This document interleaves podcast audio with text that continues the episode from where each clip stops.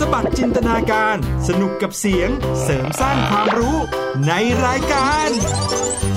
เสียงส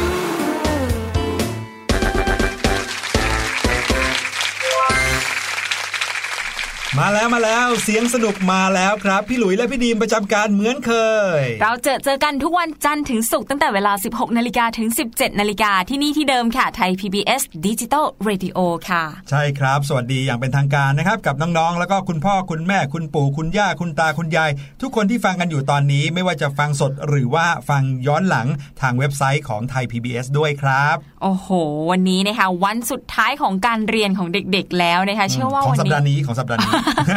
ของสัปดาห์นี้แล้วนะคะเชื่อว่าหลายคนเนี่ยมีโปรแกรมทำอะไรเยอะแยะมากมายเลยในช่วงวันใช่หยุดเสาร์อาทิตย์นะคะครับผมโดยเฉพาะอย่างยิ่งนะ เดี๋ยวเราก็จะได้หยุดยาวเพิ่มอีก 1 วันนะครับอ่าเพราะว่าวันที่ 3 มิถุนายนนะครับของทุกปีจากนี้ไปนะครับก็จะเป็นวันเฉลิมพระชนมพรรษานะครับของสมเด็จพระราชินีนะครับของไทยด้วย แล้วก็จะทำให้สัปดาห์นี้นะครับวันเสาร์ที่ 1 วันอาทิตย์ที่ 2 แล้วก็วัน จันทร์ที่ 3 มิถุนายนหยุดยาว 3 วันเลย เชื่อว่าหลาย ๆ คนก็คงจะได้มีโอกาสได้ออกไปเที่ยวกันนะครับ เวลาหยุด 3 วันทีไรนะโหอยากออกไปต่างจังหวัดมาก ๆ เลยพี่ดิม โอ้โห พี่ดีมนะคะ พี่หลุยต้องวางแผนล่วงหน้าเลยนะคะ ยิ่งครับถ้าหยุด 3 วันหยุดได้มากกว่าวันปกติทั่วไปเนี่ย ต้องวางแผนเที่ยวและว่าจะพาที่บ้านไปเที่ยวที่ไหน หรือว่าทำกิจกรรมอะไรร่วมกัน ครับผม แต่ว่าพอเวลาหยุด 3 วันทีไรนะครับ ส่วนใหญ่แล้วสิ่งที่เราต้องเจอเลยนะครับ ก็คือคน เพราะว่าไม่ว่าไปเที่ยวที่ไหนนะคนก็จะเยอะทุกที่เลย โดยเฉพาะที่ที่เด็กๆไปกันนี้นะครับ ทุกครอบครัวก็ไปกันหมดเลย โอ้โห พอมีคนเยอะๆนะคะ ปัญหาตามมาเลยค่ะทำไมฮะเดี๋ยวบางที่ต่อคิวกันอืมยาวๆนะคะซื้อน้ำอัดลมหรือว่าซื้อไอศครีมกัน บางคนเนี่ยไม่ชอบต่อคิวนานๆแซงคิวโอ้โหทีนี้ละทะเลาะกันน่าเบื่อมากเลยค่ะ ใช่แล้วครับ เวลาที่เราไปในที่ที่ผู้คนอยู่กันเยอะ ๆนะครับ เราก็อย่าลืมเรื่องของเขาเรียกว่าอ่า ธรรมเนียมนะครับหรือว่าเป็นสิ่งที่เราควรทำนะครับในการอยู่ร่วมกันนะครับในการอยู่ร่วมกันในสังคมอะบางทีก็ต้องมีกติกานะครับที่ทุกคนต้องเคารพ ถึงแม้ว่าจะไม่ใช่กฎหมายก็ตามนะฮะค่ะแต่เราก็ต้องเคารพกติกาตรงนี้ด้วย ไม่ว่าจะเป็นเรื่องของการเข้าคิวนะครับหรือว่าเป็นเรื่องของกฎจราจรโอ้หโหรืออะไรต่างเรื่อๆงนะใหญ่ครับเลยซึ่งก็ทำให้เอ่อเราจะสามารถอยู่ด้วยกันได้อย่างสงบสุขอ่าไม่ใช่แค่ตอนไปเที่ยวที่คนเยอะๆนะอยู่ที่โรงเรียนก็มีกติการ่วมกันอือหือเพราะว่าบางทีเนี่ยอยู่กับเพื่อนเยอะๆหลายคน หรือว่าบางทีเพื่อนต่างห้อง บางทีเราไม่รู้จักกันเราก็ไม่เข้าใจกันว่าสิ่งที่เพื่อนทำเนี่ยเอะเขาว่าเราหรือเปล่าหรือว่าเขากำลังตำหนิเราอยู่หรือเปล่าเกิดการเข้าใจผิดกันได้ง่าย ๆ นะใช่แล้วบางทีถึงขั้นแบบลงไม้ลงมือกันเลยนะคะพี่หลุยโอ้ทะเลาะกันทีไรนะ บางทีเนี่ยถึงขั้นที่แบบว่าเออมีการใช้แรงกันอย่างเงี้ยนะครับหรือบางทีต้องแบบกระทบกระเทือนใช้แรงชกต่อยกันอะไรอย่างเงี้ยก็มีนะครับ เด็กผู้หญิงเนี่ยจะไม่ค่อยเห็นนะไม่ค่อยเห็นแต่เด็กผู้ชายก็จะแบบบางทีก็ตัดสินกันด้วยการใช้ความรุนแรงเรื่องของการใช้หมัดหรืออะไรอย่างนี้นะครับไม่ว่าจะเป็นเด็กอายุเท่าไหร่นะก็มีการทะเลาะกันได้ทั้งนั้นเลยน่าสิไม่รู้ไปเห็นจากไหนกันหรือว่าดูมวยกันเก่งก็ไม่รู้ตอนเด็กยิ่งโตขึ้นมานะครับ ยิ่งก็แบบรุนแรงกันมากขึ้นนะครับส่วนใหญ่เด็กๆเนี่ยจะไม่ค่อยทะเลาะหรอก แต่พอโตขึ้นมาก็จะทะเลาะกันมากขึ้นนะครับ ก็อยากจะบอกว่าเรื่องของความขัดแย้งนะครับ มีกันได้ทุกๆ เพศทุก ๆ วัยอยู่แล้วนะครับ เด็กๆอาจจะเจออะไรที่ไม่พอใจบ้างนะครับ แต่ว่าบางทีก็ต้องใจเย็นๆนิดหนึ่งอ่าเช่นเพื่อนบางทีอาจจะทำอะไรที่ไม่ถูกใจเรานักอะไรอย่างเงี้ยนะครับ แต่ก็เอ่อเราก็ไม่จำเป็นที่จะต้องทำให้แบบโอ้ต้องทะเลาะต้องมีเรื่องต้องอะไรกันเดี๋ยวนั้นเลยนะครับโอ้พูดถึงแล้ว ชาวเสียงสนุกไม่น่าจะมีเรื่องกับใครมั้งๆไม่น่าจะมีเรื่องกับใคร เพราะว่าเรียนเสร็จเล่นกีฬา เสร็จแล้วก็กลับบ้านระหว่างทางก็ฟังรายการเสียงสนุกกับพี่หลุยพี่ดีไม่น่าจะมีเวลาไปมีเรื่องกับใครนะพี่หลุชยวนเพื่อนมาฟังเสียงเนี่ยสนุกดีออกนะครับแล้วไม่ทะเลาะกันด้วยนะครับเอาละครับในช่วง 3 วันนี้ใครอยากจะไปเที่ยวไหนก็ขอให้เดินทางกันโดยสวัสดิภาพก็แล้วกัน แต่ว่าตอนนี้มาฟังเสียงก่อนดีกว่าอ่า เสียงแรกที่อยากจะเอามาฝากน้องๆนะครับแล้วก็ให้ทุกๆคนฟังด้วยกันพี่หลุยว่าน่าจะเดากันออกแหละ ใช่นคบเพราะว่าเรามีพูดแตะๆถึงไปเมื่อสักครู่นี้ด้วยนะคะ แต่ครับว่าลองฟังกันดูดีกว่าว่าจะใช่เสียงที่น้องๆ นึกถึงอยู่หรือเปล่าไปฟังกันเลยค่ะ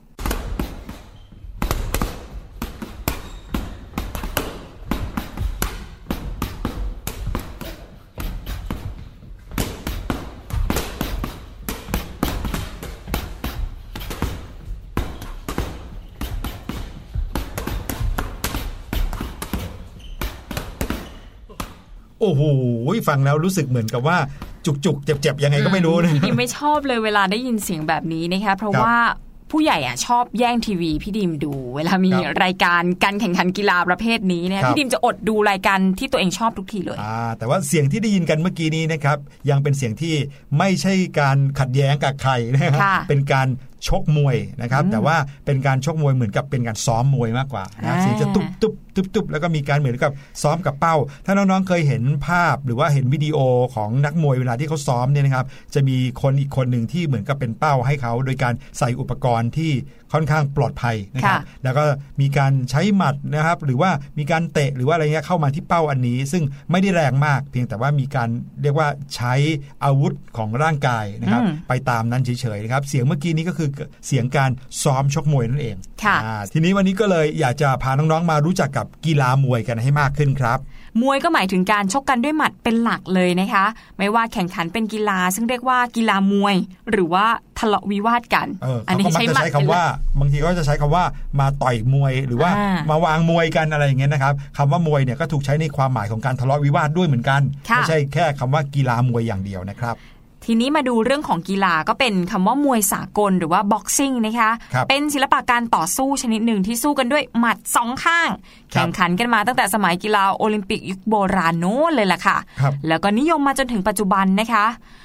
มวยสากลเนี่ยจะกำหนดการให้คะแนน ถ้าไม่มีฝ่ายไหนแพ้ชนะน็อกจะตัดสินจากคะแนนรวม ยกที่ 20 คือยกสุดท้ายค่ะ โอ้โหต่อยกันถึง 20 ยกเลยนะครับ20 ยกนะคะ ทีนี้มาดูกันต่อที่ต้นกำเนิดของมวยสากลกันบ้างค่ะ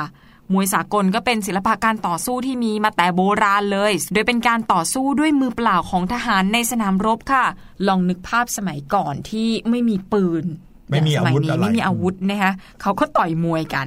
และจากนั้นก็กลายเป็นเกมกีฬาในการแข่งขันโอลิมปิกยุคโบราณค่ะ โดยที่นักมวยในยุคนั้นนะคะไม่มีการจำกัดน้ำหนักเลยนะ โอ้โห คือถ้าเกิดตัวเล็กมาต่อยกับตัวใหญ่ก็อาจจะซวยนิดนึงนะถ้าคะใจกล้าก็ต่อยไปอะไรเงี้ยที่สำคัญไม่มีสวมเครื่องป้องกันตัวด้วย แล้วก็ไม่จำกัดว่าต้องใช้ได้แค่หมัดอย่างเดียวนะคะ จะกัดหรือว่าถองคู่ต่อสู้ก็ได้ด้วยนะคะก็ถือว่ายุคนั้นเนี่ยไม่มีกติกามากนักค่ะ แค่นักมวยเนี่ยถอดเสื้อให้หมดทั้งตัวครับไม่ให้มีการซ่อนอาวุธเอาไว้นะคะอืมก็ลงต่อยมวยกันได้แล้ว กระทั่งปีพุทธศักราช 2236 ค่ะ เจมส์ฟิกนะคะเป็นผู้ชนะเลิศการต่อสู้ด้วยมือเปล่าชาวอังกฤษ คนคนนี้ค่ะได้กำหนดกติกาในการชกจนได้รับการเรียกขานว่า เป็นบิดาแห่งมวยสากลค่ะอืมหลังจากนั้นนะคะก็เลยมีคนสร้างนวมขึ้นมาค่ะ แต่ว่ายังไม่มีการใช้นะ จนกระทั่งปีพุทธศักราช 2432 จอห์นเอลซัลลิแวนค่ะ ผู้ชนะเลิศการชิงแชมป์มวยด้วยมือเปล่า ประกาศเอาไว้นะคะว่าจะไม่ขอขึ้นชกด้วยมือเปล่าอีกต่อไปค่ะ ตรงนี้แหละค่ะ เลยเป็นจุดเริ่มต้นของการชกด้วยการสวมนวม และก็ได้พัฒนาจนเป็นเกมกีฬาที่มีกติกาชัดเจน เหมือนในปัจจุบันนี้ค่ะ ครับผมบอกก่อนเลยว่าหลาย ๆ คนมองภาพกีฬาชกมวยมองภาพของการชกมวยเป็นวิดีโอการต่อสู้ที่เราเห็นเนี่ยเรานึกว่าใช้ความรุนแรงกันนะครับ แต่ความจริงแล้วกีฬามวยเนี่ยเป็นอีกหนึ่งชนิดเลยนะครับ ที่มีกติกาอย่างชัดเจนนะครับว่าทำแบบนี้ได้คะแนนทำแบบนี้ไม่ได้คะแนน แล้วว่าชกกันกี่นาที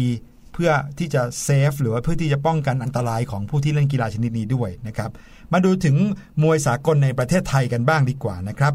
ต้องบอกก่อนว่าในประเทศไทยเนี่ยเรามีกีฬาอยู่ชนิดหนึ่ง จะเรียกว่ากีฬาหรือเปล่าก็ไม่เชิงนะครับ แต่ว่าเป็นศิลปะการต่อสู้ของไทยเราที่มีมาแต่โบราณที่เรียกว่ามวยไทยอยู่แล้วค่ะนะครับมวยสากลนะครับเข้ามาในประเทศไทยก็ถูกเรียกว่ามวยฝรั่งอืมนะครับมีกติกาที่แตกต่างกันชัดเจนก็เลยถูกเรียกว่ามวยฝรั่งในยุคแรก เข้าสู่ประเทศไทยครั้งแรกประมาณปีพุทธศักราช 2455 ครับ โดยได้แบบอย่างมาจากประเทศอังกฤษนั่นเอง ผู้ที่นำมาเผยแพร่ก็คือ หม่อมเจ้าวิบูลสวัสดิ์วงศสวัสดิกุล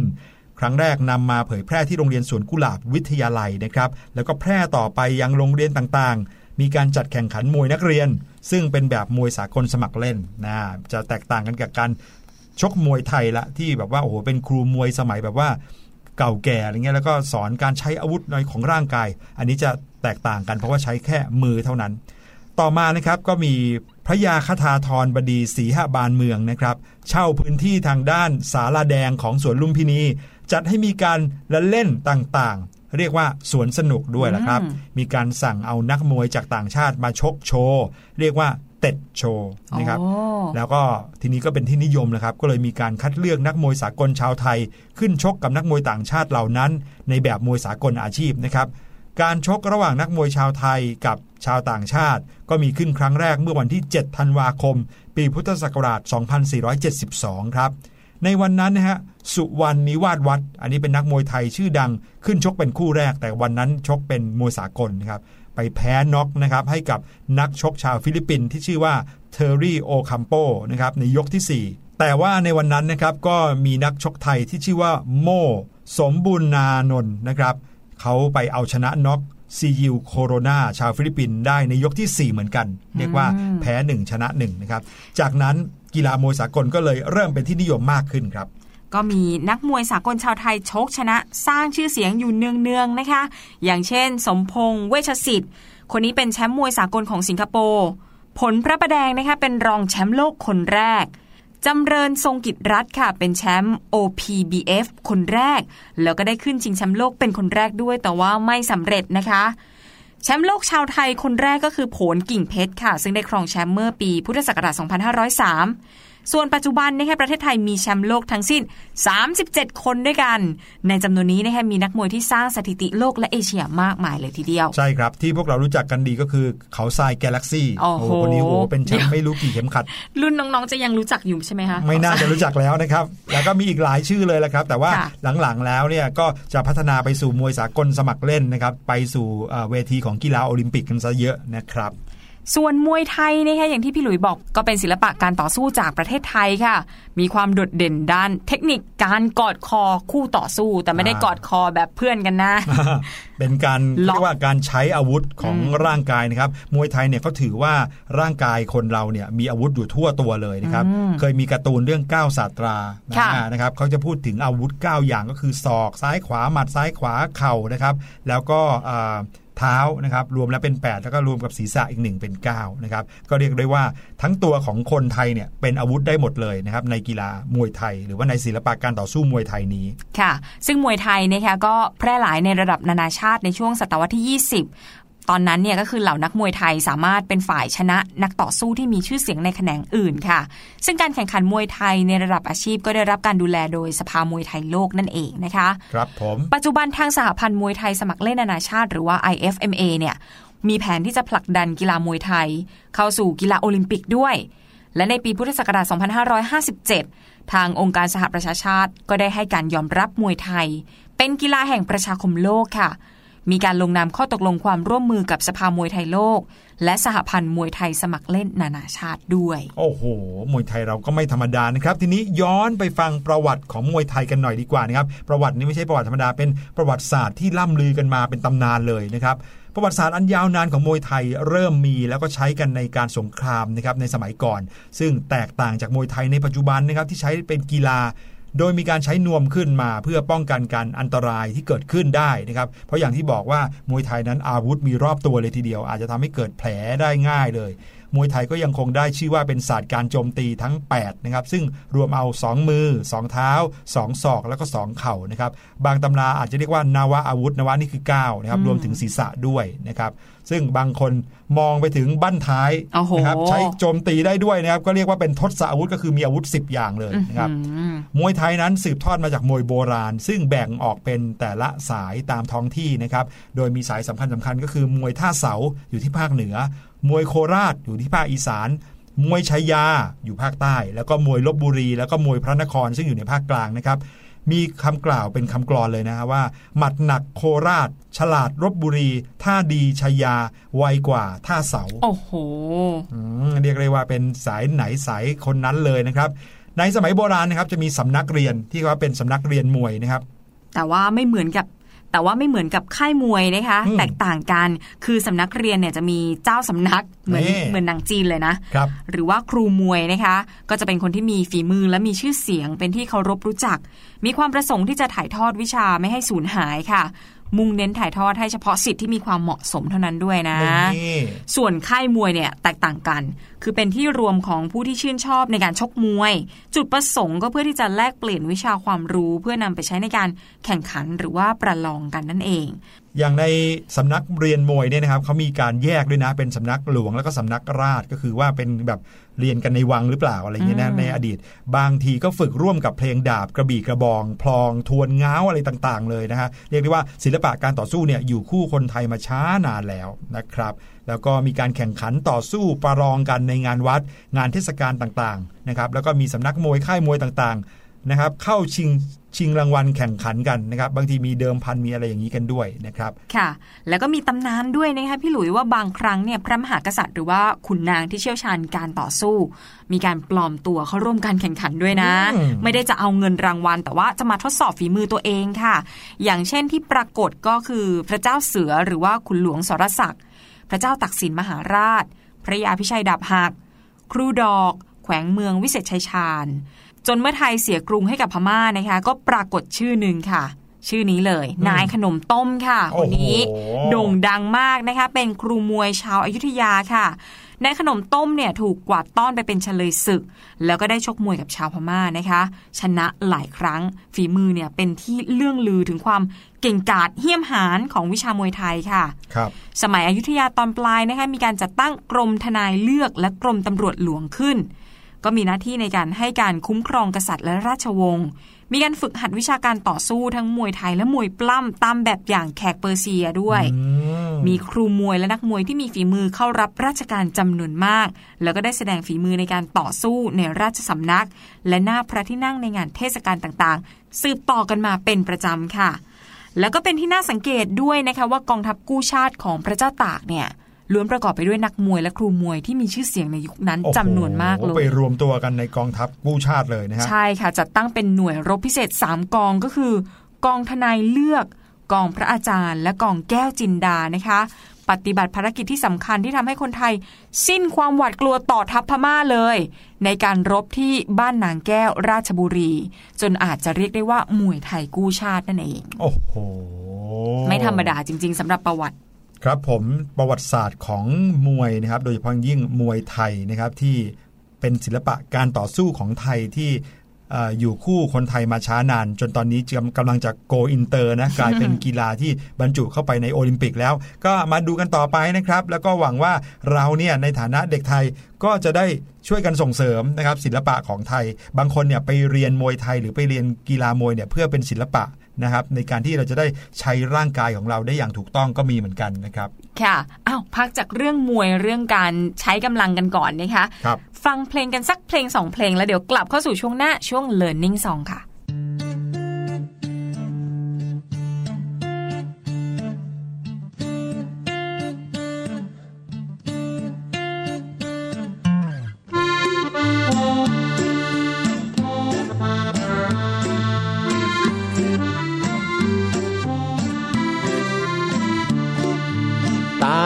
นต่อยมวย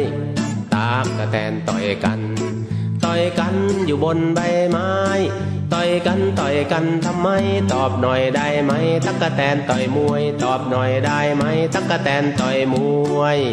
ตากกะแตนต่อยมวย ตากกะแตนต่อยกัน ต่อยกันอยู่บนใบไม้ ต่อยกันต่อยกันทำไม ตอบหน่อยได้ไหม ตักกะแตนต่อยมวย ตอบหน่อยได้ไหม ตักกะแตนต่อยมวย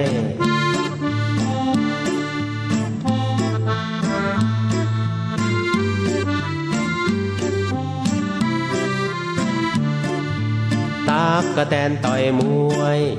ตากกะแตนต่อยกัน ต่อยกันอยู่บนใบไม้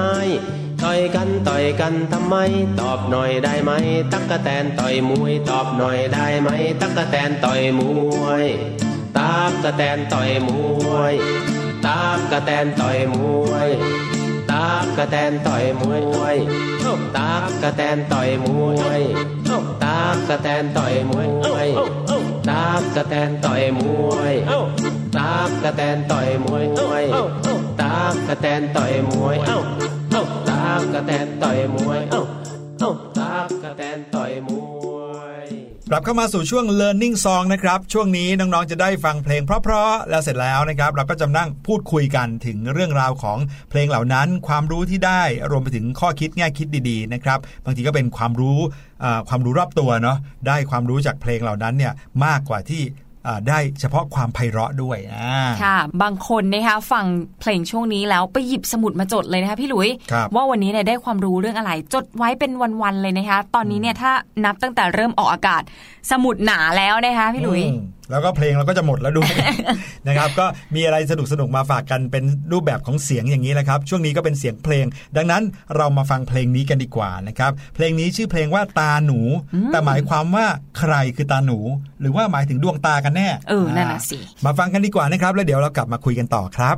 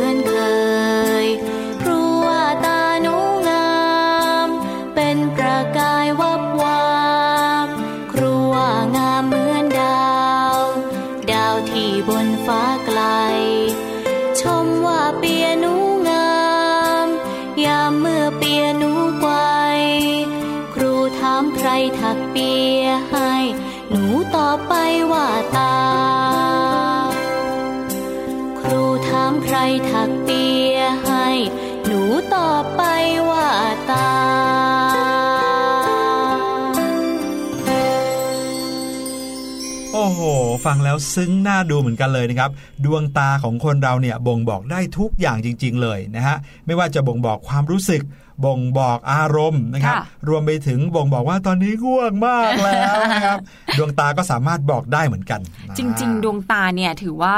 ส่งภาษาได้อย่างชัดเจนมากๆเลยนะคะครับพี่ดิมเคยอ่านหนังสือค่ะพี่หลุยว่า เวลาที่เราจะสังเกตว่า คู่สนทนาของเรามีอารมณ์เป็นยังไงเนี่ยให้สังเกตที่ดวงตาของเขา อย่างเช่น ถ้าเราพูดเรื่องที่เขาดีใจ ให้มองไปที่ตาของเขาแวบแรกเลยนะคะ ช่วงประมาณ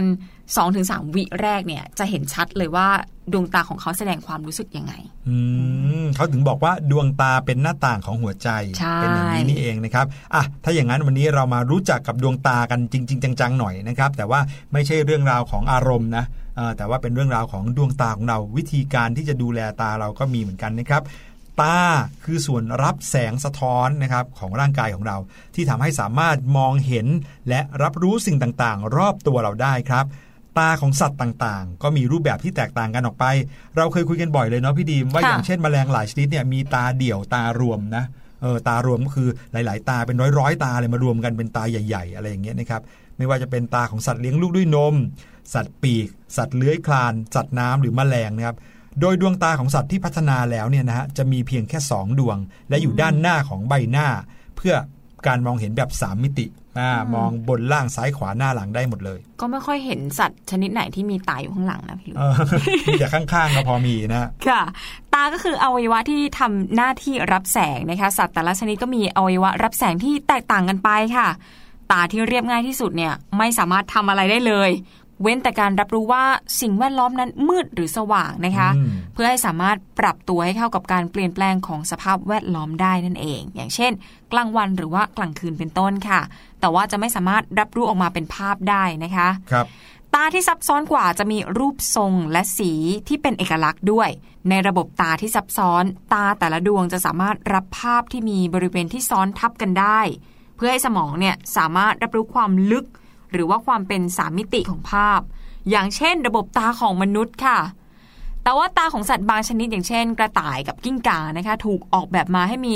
ส่วนของภาพที่ซ้อนทับกันน้อยที่สุดค่ะ วิธีการมองเห็นของสัตว์เหล่านั้นก็จะแตกต่างจากมนุษย์นะ เคยเห็นภาพไหมครับที่เขาเปรียบเทียบให้ดูว่าคนเนี่ยมองเห็นเป็นแบบเนี้ยค่ะในขณะเดียวกันพึ่งจะมองเห็นเป็นอีกแบบหนึ่งอืมอ่าคนมองเห็นเป็นสีแต่พึ่งอาจจะมองเห็นเป็นขาวดำค่ะหรือว่าอย่างน้องหมาที่บ้านเราเนี่ยครับเวลามองก็จะมองแคบกว่าคนเราอะไรอย่างเงี้ยนะครับ เพราะฉะนั้นดวงตาเนี่ยจะมีความแตกต่างกันไม่ใช่ว่าเอ่อสัตว์หรือมนุษย์จะมองเห็นเหมือนเหมือนๆกันนะอ่าครับหรือว่าเคยมีการนำภาพมาเผยแพร่แล้วให้คนแต่ละคนมองภาพนั้น ว่าเห็นเป็นสีอะไรครับอ่าพี่หลุยเคยเห็นมาแล้วก็ปรากฏว่าคำตอบที่ได้ไม่เหมือนกันเลยใชนะ่อันนั้นหมายถึงว่าเป็นลักษณะของดวงตาแต่ละคน ซึ่งมีความแตกต่างกัน บางคนมีภาวะที่เรียกว่าความผิดปกติของดวงตาอืมนะครับ ก็จะทำให้มีการมองเห็นที่แตกต่างหรือว่าแปลกออกไปนะครับ เอาเบื้องต้นง่าย ๆ อย่างเช่น สายตาสั้นค่ะอ่าคนสายตาสั้นเนี่ยนะครับภาพแทนที่จะมาตกบนกระจกตานะครับ ผ่านกระจกตามาตกตรงเรตินานะครับดันมาตกตรงข้างหน้าคือไม่ถึงนะครับภาพไปไม่ถึงเรตินาอืมก็เลยทำให้ภาพนั้นเบลอๆมัวๆ นะครับเลยต้องใส่แว่นให้ชัดเจนนะครับอย่างพี่หลุยเนี่ยสายตาสั้น พอใส่แว่นฟึบโอ้โห คราวนี้มองเห็นชัดเลยค่ะอ่าเช่นเดียวกับคนสายตายาวนะครับแทนที่ภาพจะตกตรงเรตินาพอดีไปตกเลยเรตินาอืมตกข้างหลังเลยนะครับก็เลยทำให้มองเบลอเหมือนกัน มองใกล้พอเห็นมองไกลพอเห็นแต่ตรงระยะกลางๆ มองไม่เห็นค่ะอ่าต้องมีการปรับด้วยเลนส์นูนอย่างนี้ยเป็นต้นนะครับ หรือว่ามีอีกประเภทหนึ่งที่น่าเห็นใจมากๆ ก็คือคนที่ตาบอดสีค่ะพี่หลุยอืมครับโอ้ยอันนี้ขับรถไม่ได้เลย เพราะว่าไม่สามารถแยกสีสัญญาณไฟจราจรได้นะอันตใช่รายครับมากๆเลยบางคนตาบอดสีเนี่ยคือเขาจะมองเห็นสีหนึ่งเป็นอีกสีหนึ่งนะครับแต่บางคนเนี่ยมองไม่เห็นเป็นสีเลยมองโลกเป็นขาวดำเลยโอ้โหโอ้โห อันนี้ความแตกต่างก็จะ ไม่เหมือนกันนะครับ แต่ก็เป็นสิ่งที่น่าเสียดายด้วยกันทั้งคู่นะครับค่ะแต่ก็อย่างที่บอกนะครับว่าคนที่เขามีความผิดปกติทางดวงตา หูของเขาก็จะโอ้โหทำงานดีมากกว่าอย่างอื่นนะครับใช่แล้วก็ทำงานได้ดีกว่าด้วยครับ พูดถึงตากันแล้วนะคะอีกอย่างหนึ่งไม่พูดถึงไม่ได้ก็คือเลนส์ค่ะครับเลนส์ที่อยู่ส่วนข้างหน้าของตาเนี่ยก็ทำหน้าที่เช่นเดียวกับเลนส์ของกล้องเลยนะคะอืมพอคนเราแก่ตัวลงเนี่ยตาของคนแก่ก็จะไม่สามารถมองเห็นได้ชัดและใช่ต้องใช้แว่นหรือว่าคอนแทคเลนส์ ถึงจะสามารถมองเห็นได้ชัดเจน ก็คือว่าให้เลนส์เหล่านั้นมาทำหน้าที่แทนดวงตานั่นเองนะครับ เพราะว่าดวงตาเนี่ยใช้งานมาหลายปีเนี่ยก็จะเริ่มล้าแล้วก็เริ่มที่จะเสื่อมไปตามอายุนะครับ น้องๆเด็กๆเนี่ยนะครับสายตาจะดีกว่าผู้ใหญ่มากเลย สังเกตว่าคุณปู่คุณย่าคุณตาคุณยาย มักจะให้เด็กๆเนี่ยทำอะไรที่ต้องใช้สายตาแทนอยู่เสมอค่ะนะครับเอ่ออย่างเช่น คุณยายพี่ดุยนี่นะครับเขาจะ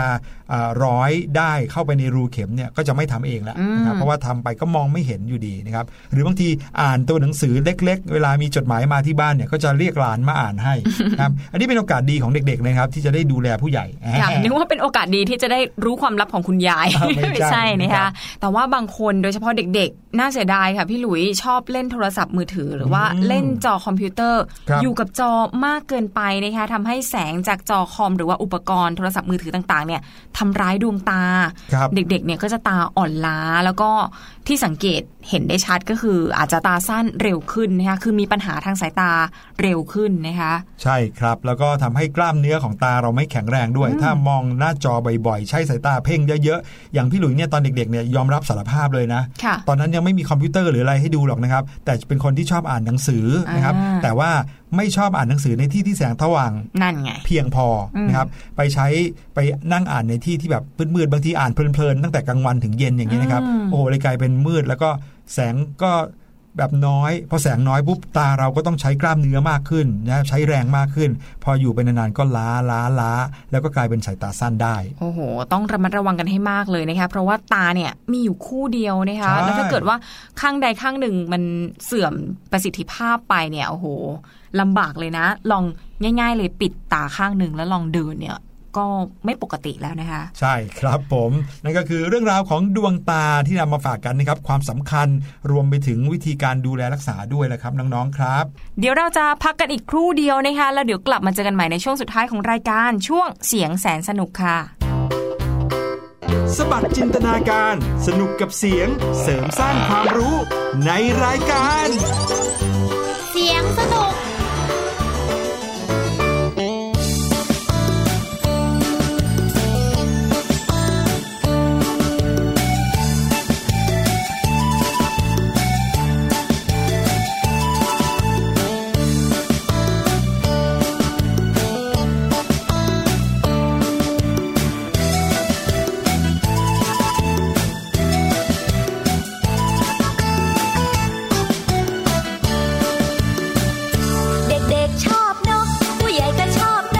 น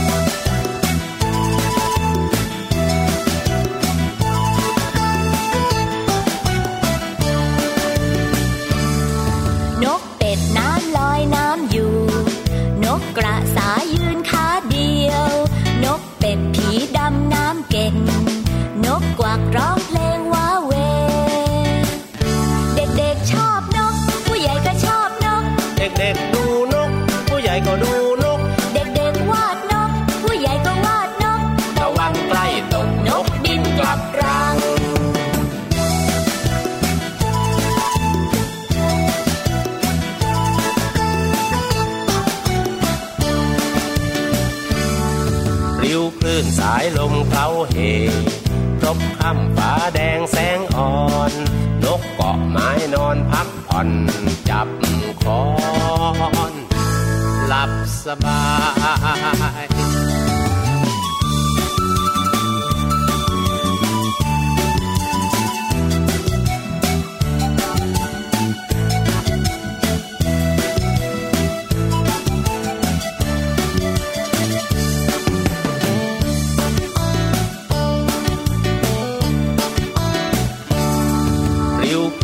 ายลมเคล้าเหครบค่ำฟ้าแดงแสงอ่อนนกเกาะไม้นอนพักผ่อน จับคอนหลับสบาย เด็กๆชอบนก ผู้ใหญ่ก็ด็กๆดูนก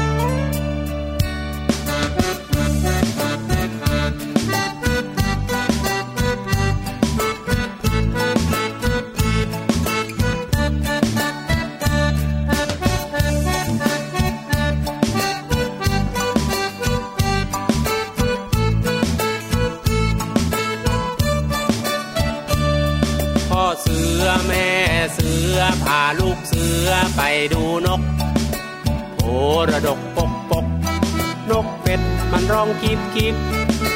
นกกระจอกจอกจอก นกกระจิบจิบจิบ นกกระว่าเว่าเว่านกกระปูดปูดปูด นกกระแตแต่แวด มันร้องกระแตแต่แวด นกต้อยตีวิต มันร้องต้อยตีวิต ข้างข้าวมันไม่ใช่นกรบคำมันร้องจีดจีดนกหวีดร้องปิดปีปิดปิด ปรีปิดเอาปิดปรีปิด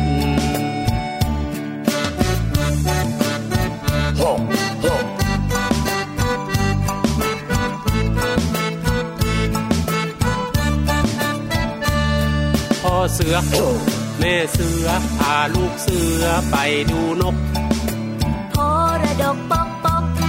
นกเป็ดมันร้องกิบกิบนกกระจอกจอกจอกนกก ระจิบจิบจิบนกกะวาววาววาวนกกระปูดปูดปูดนกกระแตแต่แวดมันร้องกระแตแต่แวดนกไต่ตีวิต มันร้องไต่ตีวิตข้างข้าวมันไม่ใช่นกนะรบคำมันร้องจีดจีดนกบีบร้องปิดปรีปิด ปิดปรีปิดเอาปิดปรีปิด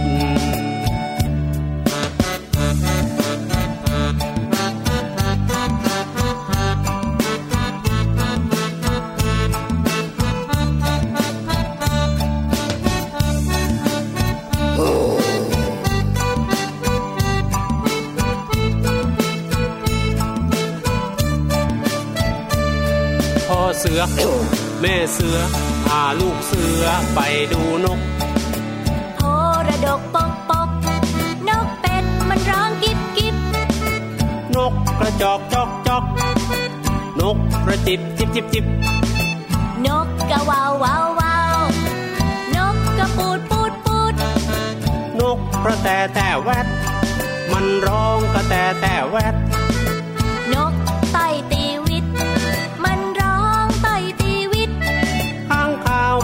ใช่นกนะจ๊ะรบคำมันร้องจีดจีดนกหวีดร้องปริดปรีปริดปริดปรีปริดเอาปริดปรีปริดปิดปรีปิด ปิดปรีปิด ปิดปรีปิดเอาปิดปรีปิด ลูกเสือออกเดิน เรียนรู้ชีวิต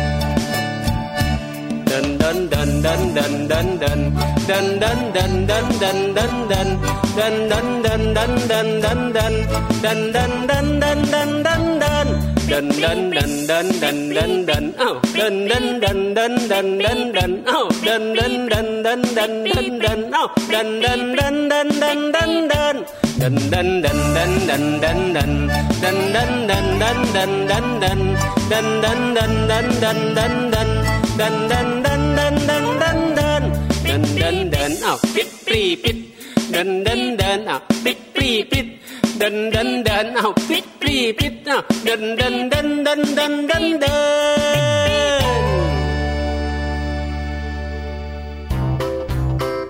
สบัดจินตนาการ สนุกกับเสียงเสริมสร้างความรู้ในรายการ เสียงสนุก เข้าสู่ช่วงสุดท้ายของรายการเราในวันนี้แล้วละครับ เป็นวันสุดท้ายของสัปดาห์นี้ด้วยนะครับ ใครที่ฟังสด วันนี้เราอยู่กันที่วันศุกร์นะครับที่ 31 พฤษภาคม วันสุดท้ายของเดือนพฤษภาคมด้วยโอ้โหนะครับเป็นทั้งวันสุดท้ายของสัปดาห์ แล้วก็เป็นวันสุดท้ายของเดือนพฤษภาคม และแถมจะได้หยุดยาวกันอีกนะคะน่าอิจฉาเออจริง ๆ เลยเด็ก ๆ เนี่ยเอาละครับ แต่ว่าช่วงท้ายวันนี้เราก็จะมาฟังเสียงของเครื่องดนตรีกันเช่นเคยนะครับกับช่วงเสียงแสนสนุกวันนี้มาเป็นคอมโบอีกแล้วอ่าอ่าไม่ใช่กลองชุดนะครับไม่ใช่กลองแบบว่ามาร์ชิ่งดรัมนะฮะแต่ว่าเป็นกลองเหมือนกันกลองเหมือนกันนะครับว่ามากันเป็นเซตเลยนะครับ ถ้างั้นเราไม่เสียเวลาเข้าสู่ช่วงนี้กันครับ เสียงแสนสนุกครับ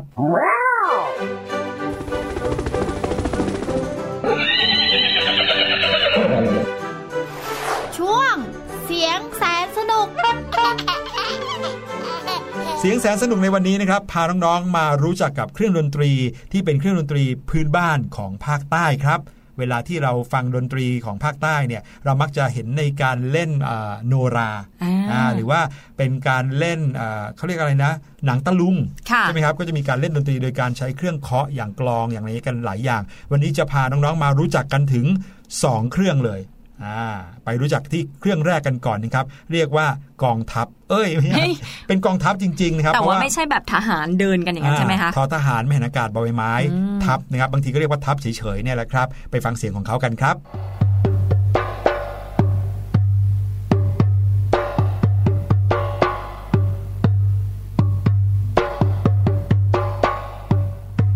อะเป็นไง ฟังแล้วมีความแบบว่าตุ้มตุ้มต่อมต่อมๆกองทัพจริงๆแล้วเนี่ยนะครับเป็นกลองที่เสียงแหลมหน่อยนะครับทัพเป็นเครื่องดนตรีที่มีความสำคัญนะครับในการให้จังหวะควบคุมการเปลี่ยนแปลงจังหวะ และเสริมท่ารำของการแสดงโนราให้ยอดเยี่ยมมากยิ่งขึ้นนะครับอืมตัวทัพนั้นนะครับมีลักษณะคล้ายกับกลองยาวครับก็คือมีหนังกลองอยู่หน้าเดียวนะครับแต่มีขนาดเล็กกว่ามากเลยพูดง่ายๆก็คือเล็กกว่ากลองยาวประมาณสัก4-5 เท่า นะครับโอ้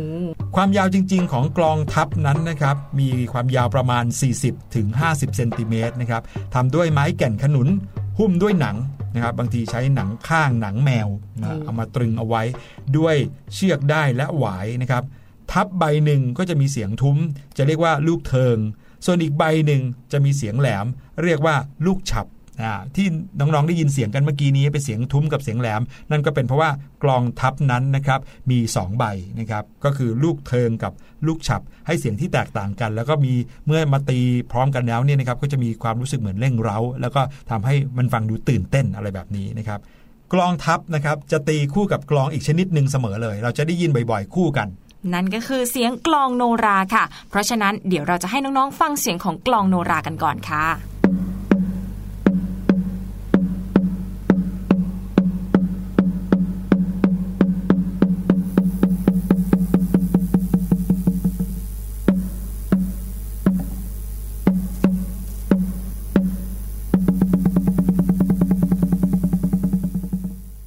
สำหรับกลองโนรานะคะก็เป็นเครื่องดนตรีประเภทกลองชนิดหนึ่งค่ะ ใช้ประกอบการแสดงโนราหรือว่าหนังตะลุงตามชื่อเลยนะคะครับทั่วไปเนี่ยก็มีส่วนสูงประมาณ 12 นิ้ว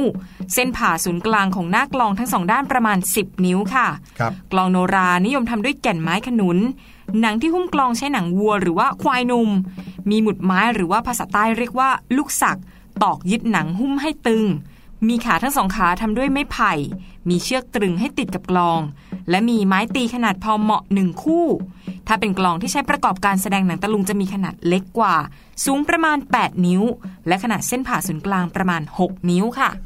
มันก็คือกลองโนรานั่นเอง เสียงจะแตกต่างจากกลองทัพนะครับ เมื่อกี้นี้จะเป็นเสียงของการใช้มือตี มีเสียงสูงกับต่ำแต่กลองโนราจะใช้ไม้ตีนะครับตีแล้วจะตีรัวๆแบบนี้ด้วยนะครับรวมไปถึงการตีเป็นครั้งๆคล้าย ๆ กับเวลาเราเห็นกลองญี่ปุ่น หรือว่ากลองเกาหลีที่เขาตีกันใช้ไม้สองข้าง อันนี้ก็เหมือนกันนะครับแต่ขนาดเล็ก แล้วเดี๋ยวเราไปฟังเสียงของกลองสองชนิดนี้ เวลาอยู่ด้วยกันดีกว่า ว่าค่ะเขาตีรวมกันแล้วจะเป็นยังไงครับ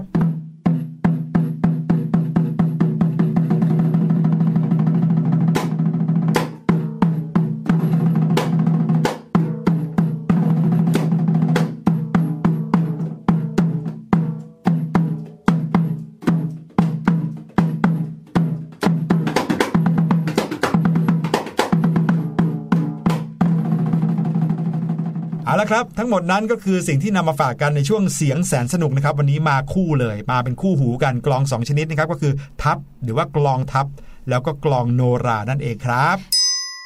สำหรับวันนี้นะคะหมดเวลาของรายการเสียงสนุกแล้วค่ะ แต่ว่าเดี๋ยวเราหยุดพักกันไป 2 วันนะคะเสาร์อาทิตย์กลับมาเจอเจอกันใหม่วันจันทร์หน้านะคะ วันนี้พี่หลุยและพี่ดีมลาน้องๆไปก่อน สวัสดีค่ะ สวัสดีครับ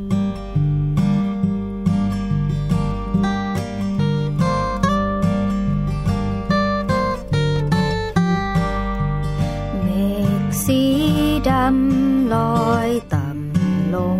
มา บนท้องฟ้า เสียงดัง คลื่นคลื่นฟ้าแลบ แวบวับ ฉันตกใจตื่น ฝนพรำทั้งคืน น้ำเต็มทุ่งนาอบอบอบอบกบร้องดี ใจ บอกออกไป ว่าฝนจะมา เจ้าเขียดก็ร้อง เสียงดังก้องมา อึ่งอ่างร้องว่า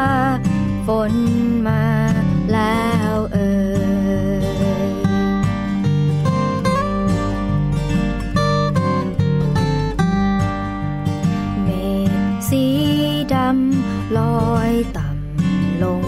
มา บนท้องฟ้า เสียงดัง คลื่นคลื่นฟ้าแลบแวบวับ ฉันตก ใจตื่น ฝนพรำทั้งคืน น้ำเต็มทุ่งนาอบอบอบอบกบร้องดีใจ ออกไปว่าฝนจะมา เจ้าเขียดก็ร้อง เสียงดังก้องมาอึ่งอ่างร้องว่า ฝนมาแล้วเออ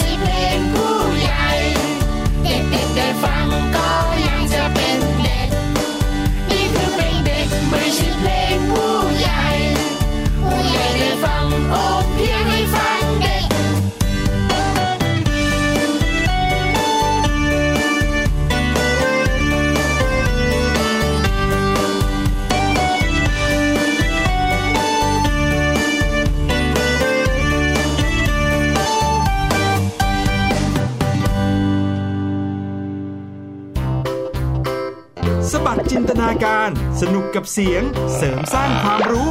ในรายการ